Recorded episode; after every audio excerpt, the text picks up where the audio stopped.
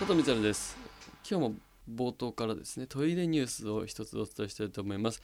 名古屋市東京五輪を見据え公衆トイレをすべて洋式化へというニュースが上がっております。6月22 26日名古屋市は市営の観光施設や公園地下鉄の駅などの公衆トイレをすべて洋式化する方針を明らかにしました。これは東京五輪に向けて増加する外国人旅行者への対応と高齢者や障害者の利便性向上が狙いとのことです。市などによると名古屋城をはじめ主要観光施設や地下鉄の駅公園などの公衆トイレおよそ3000基のうち半数がまだ和式だと。全てを様式化した場合10億から20億程度予算がかかるとみられ市は国の補助制度を活用して進めるそうですということでございます。まあ、東京五輪があるということで、まあ、あのこっち東京はね、うん、さまざま動きがありますけど名古屋でも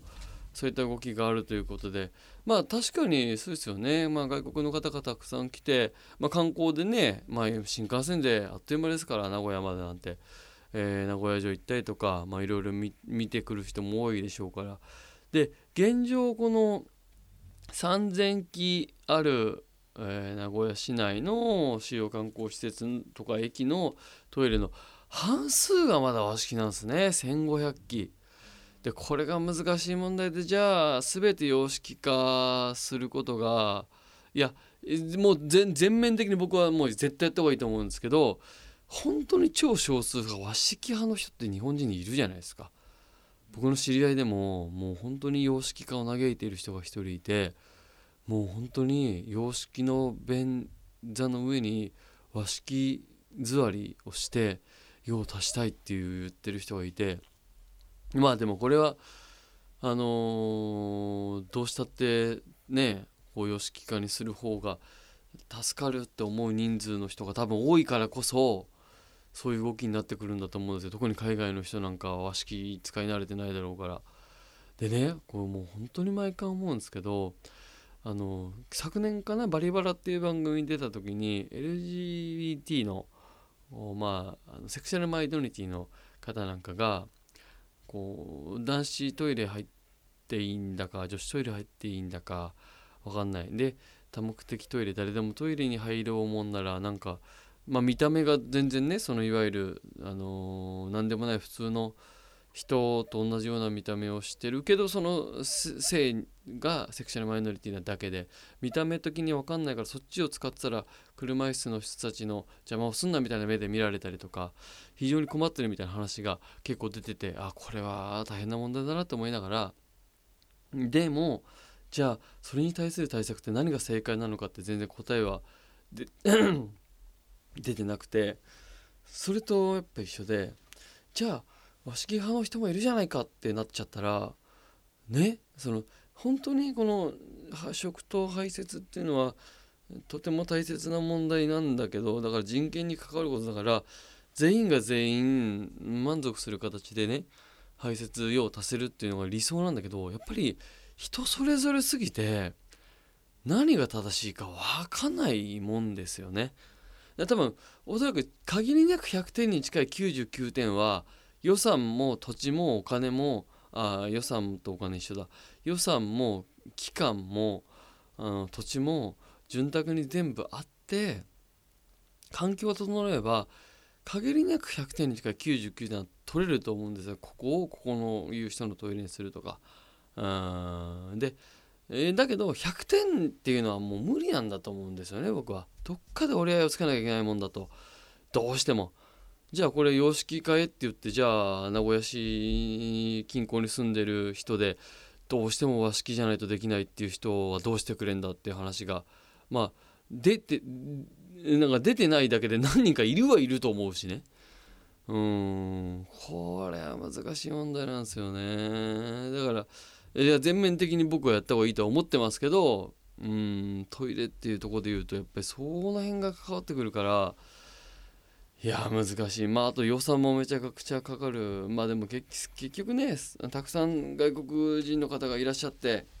うん、その対応を迎え入れる側としてはしなきゃいけないのはもう紛れもない事実でありますからうんそれでじゃあその和式でしかできない人に洋式でさせるのがどうなの？って問われると、うん、なんかどうとも僕はちょっと言い難いというか難しい問題だなっていうのはすごく思いますね。だからそれはあのもうそういうもんだっていうふうに分かるしかない本当に99.99点はそのトイレ関係として取れるそこを目指すべきであるけど100点もう本当に誰しもがもう満足する排泄環境っていうのはもう誰かを優先したら誰かが優先されないいいんですよ絶対。でじゃあ全てのパターンの1人1個のトイレをじゃあ作れるかって言ったら作れないわけじゃないですか。本当に1人1個レベルの話になってきちゃうと思うんでまあこれは難しい問題ですよねうんまあでもなやっぱりそれはトイレ環境が整ってきたからこそこんな議論ができてこんな話が出るわけでじゃあ様式化しようぜっつって予算を取ろうと思えば取れる状況に日本が今トイレ文化がそれだけ発展してるってことなだけですからね、うん、これがまだねそのあのー、下水道とかが全然発達してなかったらそれいやそれどころじゃねえからとか、うん、誰でもトイレ増やそうぜとか言ってるけどいやいや下水道まず全部通そうぜみたいな話で優先順位は割とね、あのー、低い方なんだけどとても大事なことというか、いうふうに思いますね。うんまあ、いろんなニュースがありますけども。まあでもこれ名古屋市でもこんな動きがあるってことは、まあ、当然ね静岡大阪、まあ、いろんな主要都市でこう起こるでしょうからトイレをきれいにしていこうっていうね様式化とか。でこれはあの普通に我々住む生活する上でもありがたいし助かるなっていうことでございますのでどんどん進んでいってくれたらないいなというふうに思っております。さあということで番組に参りましょう。里見ザリ休憩室、えー、こんなトイレは嫌のコーナー。シンプルな大喜利ですね。こんなトイレは嫌だということで送っていただいております。えー、ラジオネームキャリーパミュパミュパミュパミュですね、えー、こんなトイレは嫌だ。個室にトイレットペーパーがなくしめ縄だけが置いてある。あこれ昔のトイレはまさに川に縄を一本張ってでその川あの縄にまたがってお尻をこう拭いていくと。あいうことでやってましたから。でその縄で、えお尻を拭くと。で川にそのうんちがこうね縄につくじゃないですか。それを魚が食べに来ると。いうことでやってましたからね、うん、もしかしたらいや本当に究極もうあもう何も確認せずに入ってお腹痛くてで用を足してうんちして髪も何もないだけどしめ縄が置いてあったら拭くでしょみんな。おそらく。誰しもが一回やったことがあるあのトイレットペーパーの芯で拭いて。ダメあれ流しちゃダメだからね。あの拭いてそれを袋に入れて持って帰って、えー、ゴミにするっていうのは誰しもが一回やったことあるっていうのはあるあるなんじゃないかななんていうふうにね、えー、思いますけれども、えー、続いてこんなトイレバイヤーだラジオネームスリミからいただきました。こんなトイレバイヤーだ昔の芸能人水泳大会の感じで応援される。あ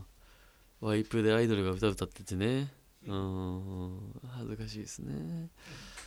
えー、さあ続いてうんラジオネームすりみ柄ですね。このトイレは嫌だ水流がナイル川レベルに荒れている。でも本当にないたまにこうなんか陶器との相性が悪いっていうかピシャーンってこう腰に跳ね返ってくるとかたまにあんだよな。あれ何なんだろうな。あんだよな。え続いてラジオネーム青コーナー赤松からいただきました、えー、このテルは枝可愛いうんこと判断されると陽気なメロディーが3分なり続ける。何を基準に可愛いうんこと判断されるんだろうね。まあ携帯かな携帯っていうかその形かなやっぱり。ゴツゴツしいのだとやっぱりちょっとなんかねなんかこういうちょっとドンと山の不動みたいなドンと。うん感じしますけれども、えー、続いて。これはなんかわかんな。ラジオネームすりみこんなとやれば嫌だ。焼きたてのパンの匂いが出るっていう。あ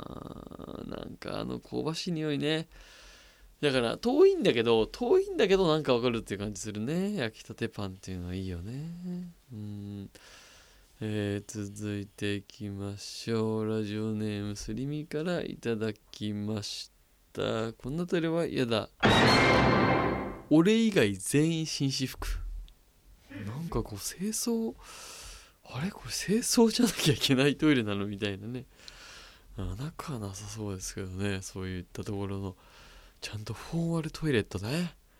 うん。仲はなさそうな気がするな。えー、続いて、えー、スリミからいただきました。こんなトイレは嫌だ。横からドラキュラが見てきて血尿が出ると急に襲いかかってくるっていう。あ血だからね。血尿でもいいわけか。でも本当に効くよね。この今僕39で40ぐらいになりますけど。このぐらいの年から血尿出てびっくりするみたいなことが大体あるっていう風に特に不規則な生活してる人はねなんやかんやあるみたいな健康診断しっかり言ってくださいねほんとね。ほんと体調大事ですから私も生命保険、えー、2社入りましたね。うんしっかりえー、生命保険とあとの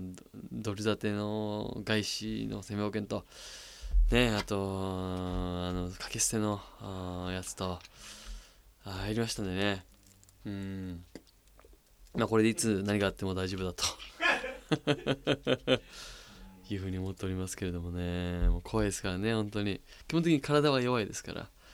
うん、健康なうちに保険に入んなきゃなということで。入らせていただきました。えー、さあということでこんなトイレは嫌だ、まあ、どんな状況でも大丈夫です。大喜利、えー、楽しく答えてください。アドレストイレットアットマーク JORF.CO.JP トイレットアットマーク JORF.CO.JP まででございます。お待ちしてます。